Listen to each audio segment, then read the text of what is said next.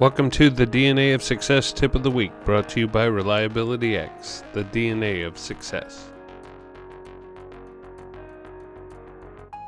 So, today we're going to be talking about the leadership topic of changing your outlook on failure. You see, great leaders are consistent in taking calculated risks. While trying out new things as well as tweaking old, mistakes do happen. What separates them from everyone else is their definition of failure. There's no hidden secret or anything mysterious about great leaders. Great leaders understand this one maxim failure is a stepping stone for success. This is a complete difference from what most believe that success and failure are polar opposites. This belief is what separates successful people from those who are, are not successful. Nelson Boswell, author of Successful Living Day by Day, summed up this thought by saying that the difference between greatness and mediocrity is often how individuals view mistakes. The goal in becoming a great leader is to change our mindsets towards failure. Once we believe that it's okay, we need to nurture that belief within the department, plant, or organization that you lead. When people begin to trust you and the fact that it is okay to make a mistake, it will be a turning point. This is a small victory, but one that's needed in order for you to drive change. One of the greatest ways to earn the trust and respect of others is that when a mistake is made, move on quickly. Don't dwell on the mistake. Use it as a small teaching moment, but don't make a big deal out of it. People will not change until we change ourselves. Remember that. As your thinking begins to transition on your thoughts of failure, it's easier to jump back to the old way of thinking when faced with adversity. This will hinder your progress, and you'll need to have enough self awareness to recognize it and correct it. Don't worry, even the greatest leaders make mistakes. The end goal is not perfection, it's greatness. Being the best does not denote perfection, it just simply means that you do it better than everyone else. Perfection is something you strive for, but you'll never achieve it. This can all be summed up by a single quote from Johnny Cash You build on failure, you use it as a stepping stone, close the door on the past, and try to forget the mistakes, but don't dwell on it. You don't let it have any of your energy, any of your time,